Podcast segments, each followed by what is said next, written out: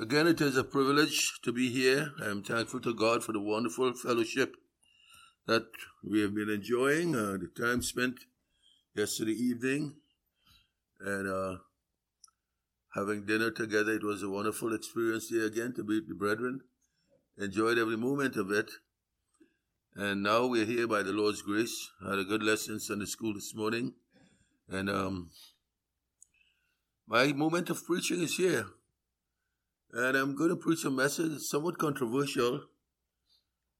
But as someone said, I thrive on controversy. But um, it is all to the glory of God. It is not uh, for me to in any way gain any points with anyone, but it is what I have in my heart and what I believe the Lord would have me preach this morning. I want to ask a question in my sermon. The title of it is To Celebrate or Not to Celebrate.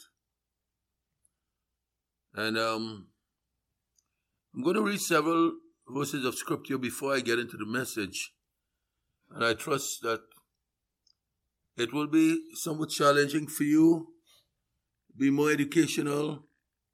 It would be more to God's glory in what we see here this morning rather than anything else. In the book of Jeremiah, chapter 10 and verse 2,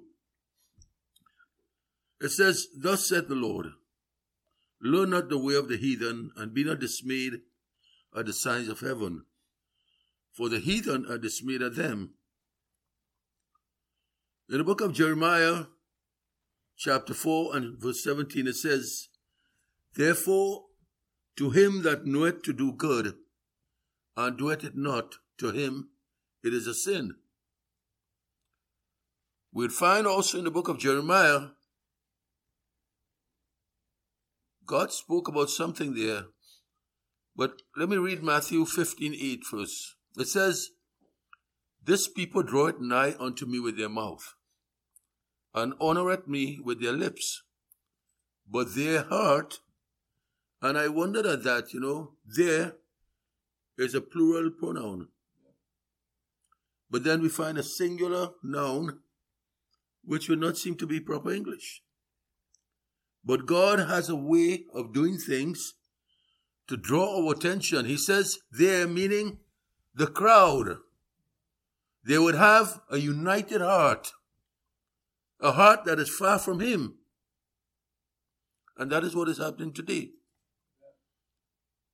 And not only that, but they would seek to excuse it.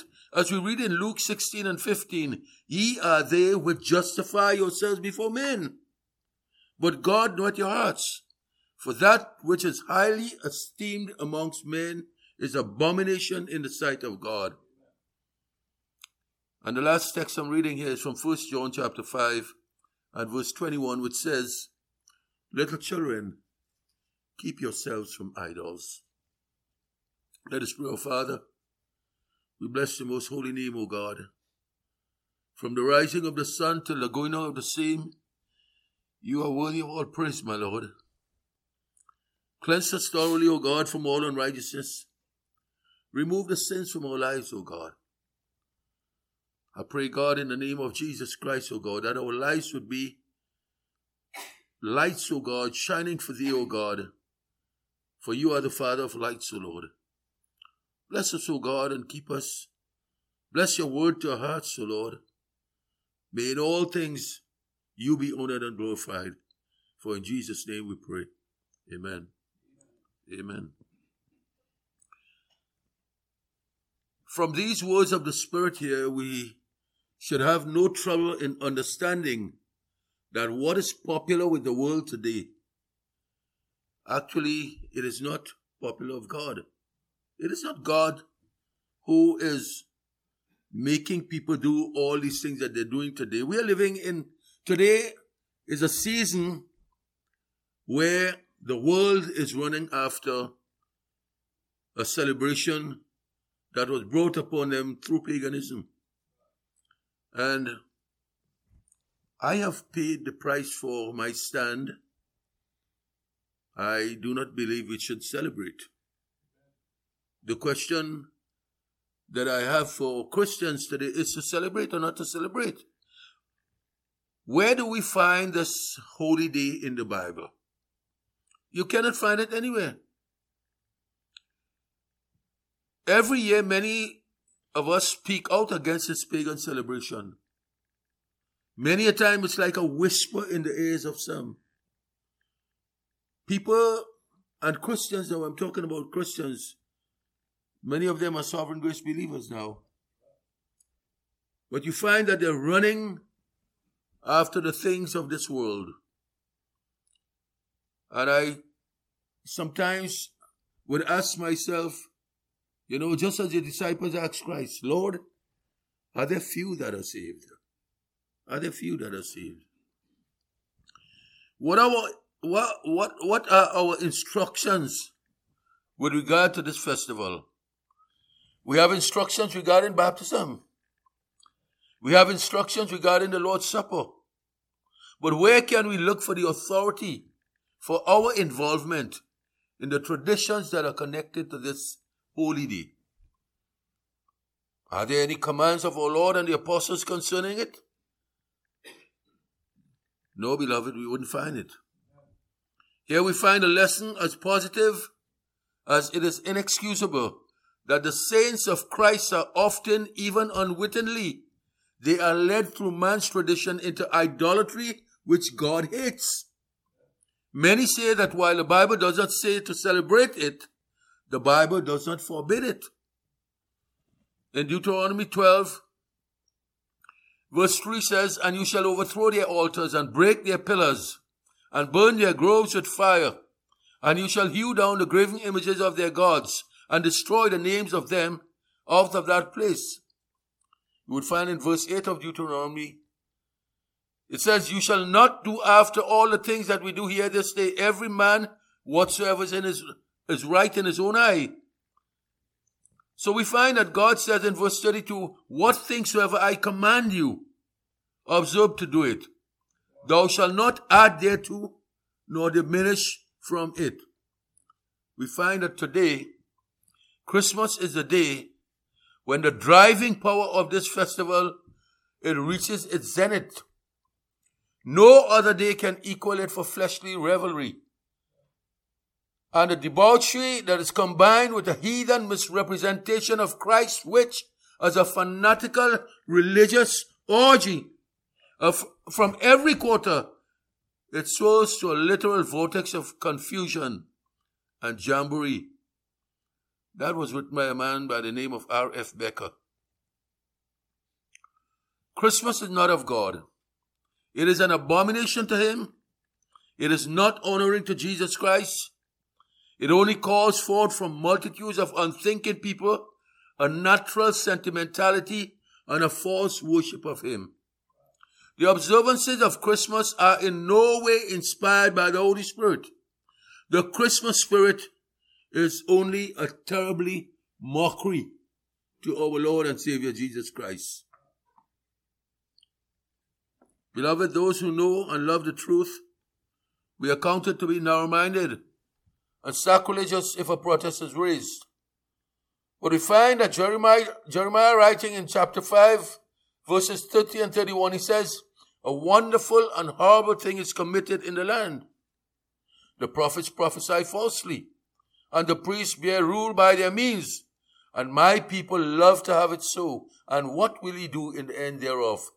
It is wonderful for some, but it is horrible for others. The religious proponents for Christmas are so much more accepted by the masses, while those standing for truth are despised. We are despised by all groups of Christians Baptists, Pentecostal, Catholics. Doesn't that in itself tells you that something is wrong? This sort of ecumenical argument against Christmas, or for Christmas rather, against those of us in the minority who stand for these truths. Beloved brethren, Bear in mind, first of all, that Christmas is not a Bible doctrine. Christ never told anyone to celebrate his birthday. We are told to celebrate his death. For in celebrating his death, we also celebrate his second coming. For he says, Do this as often as you can in remembrance of me. He said, Do it till I come again. We are not in any way encouraged or told to celebrate the birthday of the Lord Jesus Christ. As a matter of fact, God did not see fit in any way to leave any indication as to when he was born. None. Only two birthday celebrations are recorded in the Bible, and each one of them is connected with murder. We have the birthday when it was Pharaoh's birthday that he made a feast unto his servants, he lifted up the head of the chief butler. Remember that dream that they had had and Joseph interpreted the dream for them? It was Pharaoh's birthday and he lifted the head of the butler. That was murder. Then the next birthday we had John the Baptist, he was beheaded. So we find that birthdays really, from what we find in the Bible here, it seems to be only in connected with uh, with murder. But we would ask the question, when was Jesus born? Now today, we know that it is celebrated on the 25th, 25th of December. But I want first to take a look, a look at what the, the evidence seems to indicate as to when Christ was born. In the book of Luke chapter 1 and verse 5, it says, There was in the days of Herod, the king of Judea, a certain priest named Zacharias of the course of Abia. Now, this is very important to remember. The course of Abia. And his wife was of the daughters of Aaron, and her name was Elizabeth. The course of a Abia, we would learn from First Chronicles 24, verses 7 to 10, we would learn what that course meant, what it was. It was the eighth of 24 courses that was held during a 12 month year. In First Chronicles 24 7, we read, Now the first lot came forth to Jehoiarib, and second to Jedaiah, the third to Harim, the fourth to Seorim, the fifth to Malchijah, the sixth to Mijamin, the seventh to Hakkoz, and the eighth to Abijah. That is a Hebrew of the word Abiyah. Now each group of priests, all except the most senior who were on duty more often, they officiated in the temple for two weeks every year. Zachariah's turn of duty came when the eighth group attended, which was during the weeks 15 and 16 after the start of the year. I hope you're following me now. A year in the sacred calendar begins with the new moon nearest the spring equinox. Consequently, the new year starts in March or very early April. Now, as we look at this little study here, we will work with the equinox date of the 20th of March. 15 weeks, that is 105 days after the 20th of March, it brings us to early July. In other words, in early July, the angel Gabriel told Zechariah that his aged wife Elizabeth would conceive and bear a son, and that was uh, John the Baptist. Now, six months into Elizabeth's pregnancy, that brings us to early January. Gabriel informed the Virgin Mary that she also was to conceive and bring forth a son, the Son of the Highest, the Messiah. When Mary said that this was not possible, as she had never had any sort of uh, cohabitation with a man, Gabriel told her that the aged Elizabeth, who had been barren for many, many years, was already six months pregnant. So here we have Elizabeth conceived in early July. Mary conceived some six months after Elizabeth in early January. Therefore, with a normal nine month pregnancy, this brings us to an autumn date in late September or early October. Now we can only arrive at an approximate time. God did not leave us any documentation as to when Christ was born. So, if we, if we take the writings even in, that is found today in modern encyclopedias, and some of these people are not even religious in any way. They have no need to to, to promote these wrong uh, definitions or ideas about what Christmas really is. They have no, no, no need for, for promoting anything wrong. They have no agenda in that. Because some, they are not religious in any way, most of them. But in the Universal Jewish Encyclopedia, it says that in order for the shepherds to have been out that night with their flocks, it would have been necessary for his birth to have occurred sometime between March and September. That is when the sheep would be out there. December the 25th, snow would be abounding in the place, and there's no way shepherd could be out there with their sheep. Anyhow, but the, the, the approximate time of the Lord's birth was somewhere between September to October. That is what my studies have led me to, and that is what I believe. Um, as to the origin of Christmas, we find that God said in the, the Decalogue, the Ten Commandments, He says So remember the Sabbath day to keep it holy. Today, we keep the Resurrection Day Sunday. And there's good reason, Acts 27, uh, um, you'd find 1 Corinthians 16 2, all these, and go to Revelation chapter 1. All these are scriptural proof that we are to observe the Sunday. Alright? Now, there never was a Christmas before the middle of the fourth century.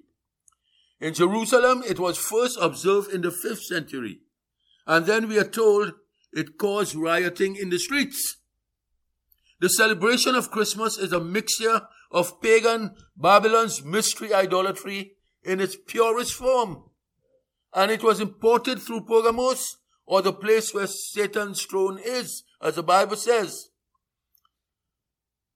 Beloved, we find that some historical documentation about this, and I spent a lot of time in preparing the sermon, did a lot of research and so forth. Because I want to convince, well, I, I don't need to convince myself any longer, but I want to make sure that what I'm, what I'm saying here, it has, it has support for it in the encyclopedias and different books that are looked upon, you know, that you could get information from. And in one of them it says, when Belshazzar was slain in Daniel 5.30, and the Chaldeans defeated by Darius, or Darius the Mede, it seemed that the capital of the pagan religious world was moved from Babylon to Pergamos. Later, at the death of Attalus III, Phrygia was given to the Roman Empire in 133 BC. The Babylonian pagan worship was then removed to Rome, where Semiramis and Tammuz became Fortuna and Jupiter. You see the transition there? Semiramis and Tammuz, they became Fortuna and Jupiter to the Romans the queen of heaven that the Bible speaks of very often, and her son, they became the very heart of pagan or idol worship throughout the world. They were called by different names in different countries. In Egypt, they were Isis and Osiris. In India, there were Ishi and Ishwar. In other parts of Asia, there were Cybele and Plutus. But they were all the same queen of heaven and her son. All these were dumped into Christmas under the new name of Mary and Joseph. Or Mary and Jesus, sorry. Remember what Jesus said in Revelation 2.13, I know thy works, and where thou dwellest, even where Satan's seat is. And into Rome, and there incorporated into a pagan, a pagan religious rituals, and from thence introduced into the world by the Roman Catholic Church as a commemoration of Christ's birth, a wealth of proof can easily be produced today to put this fact beyond question. The Roman Catholics force uh, within Christianity, they, this festival like we have today that is called Christmas.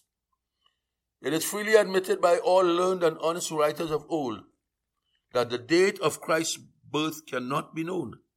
How then did it come to pass that the Roman Catholic Church fixed December 25th as the day he was born? On December the 25th, a heathen celebration was instituted to honor the birth of Tammuz, or Bel, or Bacchus, who was the son of Semiramis, or Cybele, or Rhea, the Chaldean queen of heaven. I took this off from wikipedia.org.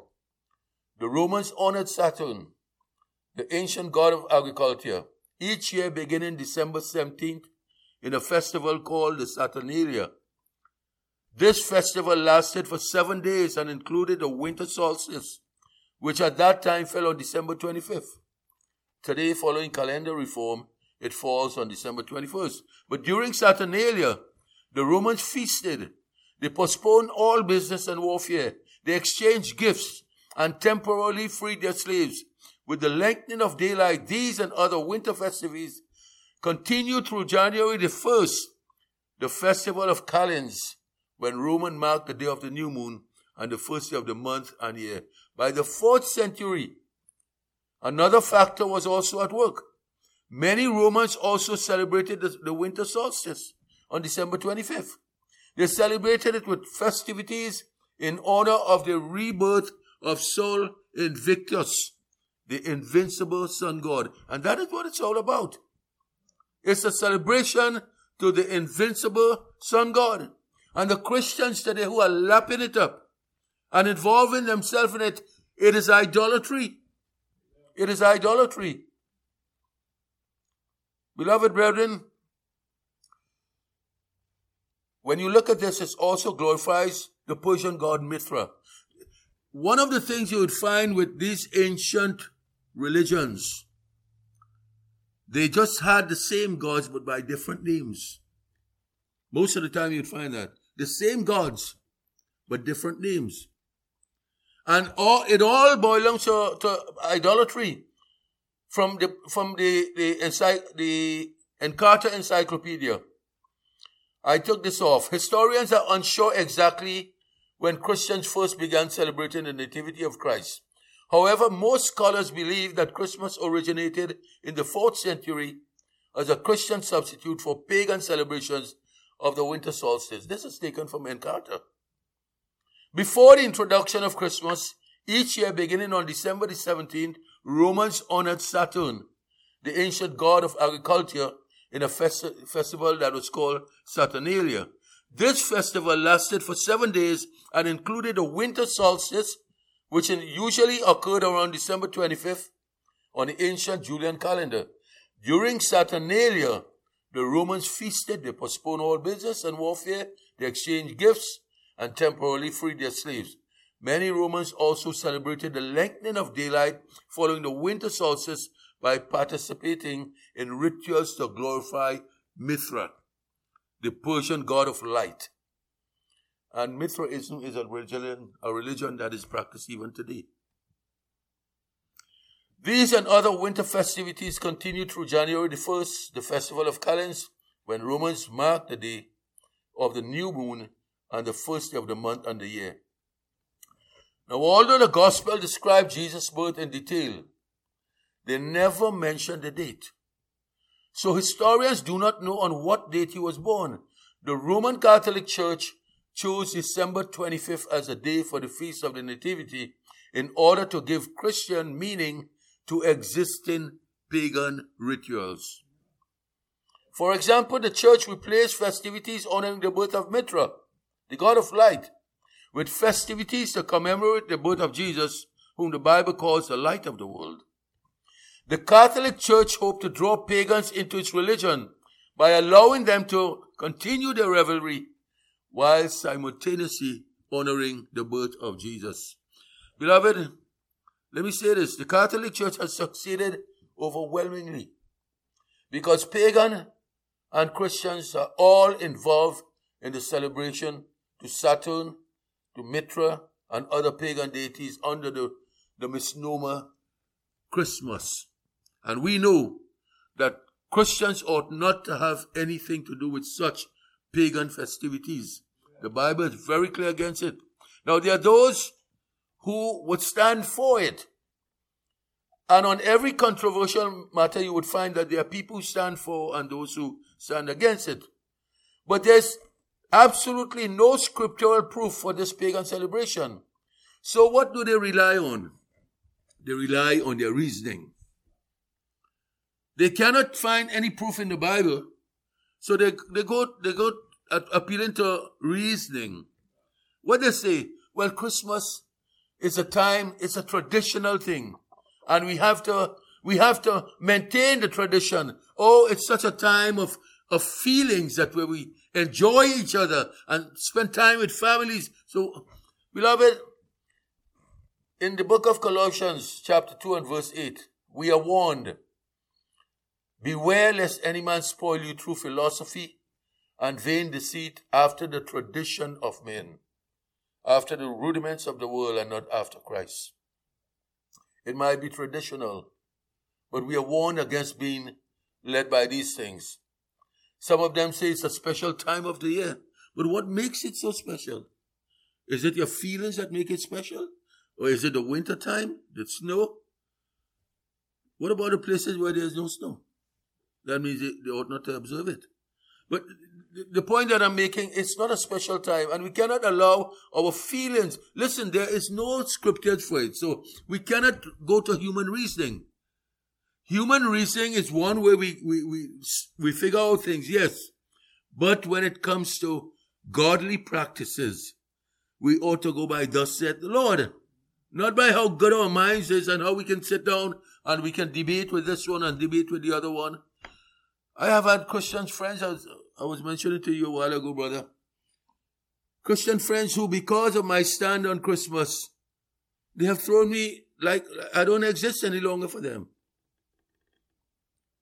But the Bible is very clear about it. It is not a special time of the year. What makes it special? Our feelings? In the book of Ephesians, chapter 4, verses 17 till 19, it says, This I say, therefore, and testify in the Lord that ye henceforth walk not as other Gentiles walk in the vanity of their mind. Don't walk like them, having the understanding darkened, being alienated from the life of God through the ignorance that is in them because of the blindness of their heart, who being past feeling, because of their feeling now, they have given themselves over unto lasciviousness to work all uncleanness with greediness. That's where feelings lead you. When you start feeling, you stop thinking. Why do you think people find themselves in so, much, so much problems these days? They go by their emotions. Now, I'm not saying that we ought not to use our emotions. We are, we are emotional people, right? But when it comes to godly practices, you don't go by emotion. You go by what the Bible tells us. Some of them say, well, it's a worldwide happening. Christmas is celebrated all over the world. Luke 16, 15. Ye are they which justify yourselves before men, but God knoweth your hearts. For that which is highly esteemed among men is abomination in the sight of God. If the world celebrates it, that in itself should tell you something is wrong. Just the mere fact that the world does it. Some of them say it's a special commemoration of the birth of Christ. But this is, there is absolutely no scriptural basis for this. I would ask the question if it's a special commemoration of the birth of someone, would you specially commemorate my birth by celebrating my birth on February 16th? No. When if you aware my birth is July the 10th, then you celebrate it on July the 10th. And that is what it is. You have no right to change my birth date. You have no right to change my birth date. That's not your right. It's not even my right. That, that, that's what it was. We find that in Trinidad, Christmas is a holiday. I don't know how it is up here. But in Trinidad, it's a holiday public holiday. And they say it's a holiday that is given to honor the birth of the Lord. So, since it is a specially given holiday, they say, well, why not use it for the purpose for which it is given? But I have a question for that. There's a Muslim fe- festival that is called Eid al-Fitr. I don't know if any of you know about it. It's an, it's, it's an Islamic celebration that commemorates the sacrifice of Abraham. And this is done by the Muslims. So my question is this. Should we have special day um, services on that day also? Since it's a special day that they're commemorating something from, well, it's not from the Bible, but we know that Abraham did sacrifice. But since it is a special day to commemorate this holiday, why? Well, let us let us keep special services too. Now the the Christians wouldn't agree with that, and of course they're right. But the point that is being made why celebrate Christmas only because it was spe- specified as a, a, special day? It is a fable. Christmas is a fable. There's no telling, uh, no question about that. It is a fable. It is pagan. It is extra biblical. And anyone involved with it, they're involving themselves in paganism.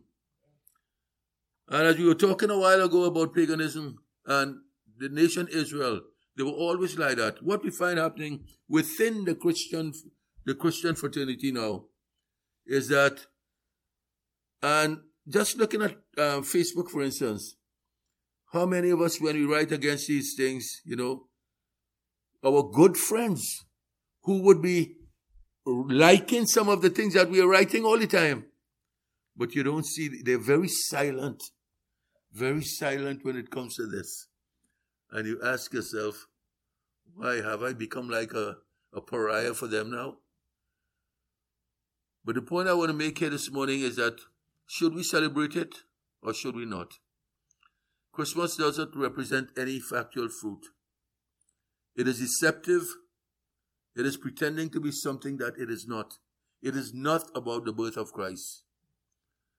The Bible warns us very clearly do not learn the way of the heathen. For their customs are vain, as I read again from Jeremiah chapter 10 and verse 2. Thus said the Lord, Learn not the way of the heathen, and be not dismayed at the signs of heaven. For the heathen are dismayed at them. For the customs of the people are vain. For one cutteth a tree out of the forest, the work of the hands of the workman with the axe, they deck it with silver and with gold. They fasten it with nails and with hammers that it move not. They are upright as a palm tree, but speak not. They must needs be borne because they cannot go. Be not afraid of them, for they cannot do evil. Neither also is it in them to do good. If a Christian reads this portion of scripture that I've just read out here, Jeremiah 10, 2 till 5, and they do not see a warning against Christmas, a warning against the practices and the things that are involved in Christmas. Let me tell you, that's a dumb Christian. That is a dumb Christian. The Bible spells it out very plainly. There's no question about it. Matthew Henry in his commentary said, Consider what the idol is that is worshipped. It was a tree cut out of the forest originally. It was fitted up by the hands of the workmen. It is squared and sawed and worked into shape. I'm saying this morning, be aware of spiritism clothed in spiritualism. It is spiritism. It is giving heed to demons. Colossians chapter 2 verse 8, Beware lest any man spoil you through philosophy and vain deceit, after the tradition of men, after the rudiments of the world, and not after Christ. Do not worship any idols. The Bible says we are to worship God in spirit and in truth. Glory only in the cross of our Lord Jesus Christ. Galatians 6.14 tells us that. And we ought to prove all things, hold fast to that which is good. If you have become aware of the paganism that is practiced through Christmas, then to him that knoweth to do good and doeth it not, to him it is a sin. And if you have become aware of truth, I am calling upon Christians to reject Christmas as well as extra biblical traditions and pagan holidays like Easter and Halloween and all these sort of things that the Christians today are getting so deeply involved in. I am I'm ashamed sometimes when I see some of our Baptist churches, some who claim to be Sovereign Grace Baptist churches. I'm ashamed to see you drive by them and you see two pumpkin in front of the doorway I'm ashamed to see that today. And sometimes I wonder, What are we teaching? And we complain about the younger generation. What are we teaching them? What are we teaching them? Beloved, I call upon Christians, reject it. Reject it. Do not contend for the pagan celebrations, but we are to earnestly contend for the faith which was once and for all delivered to us as saints and believers. That is what we need to contend for. And if we have to fight over anything on Facebook, let it not be Christmas. But I'll say flatly, I have a lot of relatives also, they claim to be Christians too, who are into this paganistic celebration. I am thankful to God that some of us still hold to the truth and practice the truth. You keep on keeping on doing what you're doing. God is honored through what you do. God is not dishonored as many, many Christians today are dishonoring God through this pagan celebration. I would encourage you this morning. The question is to celebrate or not to celebrate. I say flat out. We're not to celebrate that. We're not to worship demons. We are not to get involved in paganism. That's not what we should be doing. So may God give us a grace that we today take a stand against these evil practices and I'm not just saying for Christmas, when Easter time comes around too, that is pagan in its origin too. All it takes is a little research. Go to Dr. Google. Go to Dr. Google, and Google is owned by, by Indian people. They're not Christians. Go to Dr. Google and see what Google has to say about it. Get your information and then know whether you are worshiping God in spirit and in truth. May God help us, beloved. Sometimes I'm so saddened by what I see today. So very saddened by what I see today.